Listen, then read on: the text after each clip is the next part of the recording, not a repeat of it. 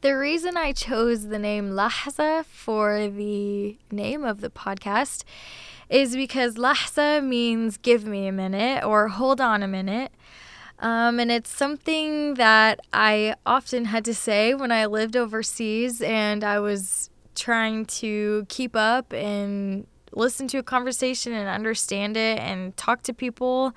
I would often say, Lahza, atini lahza, give me a minute because I just needed to have time to catch up and think about what they were saying, focus on what they were saying, and be able to actually understand before they moved on to the next topic.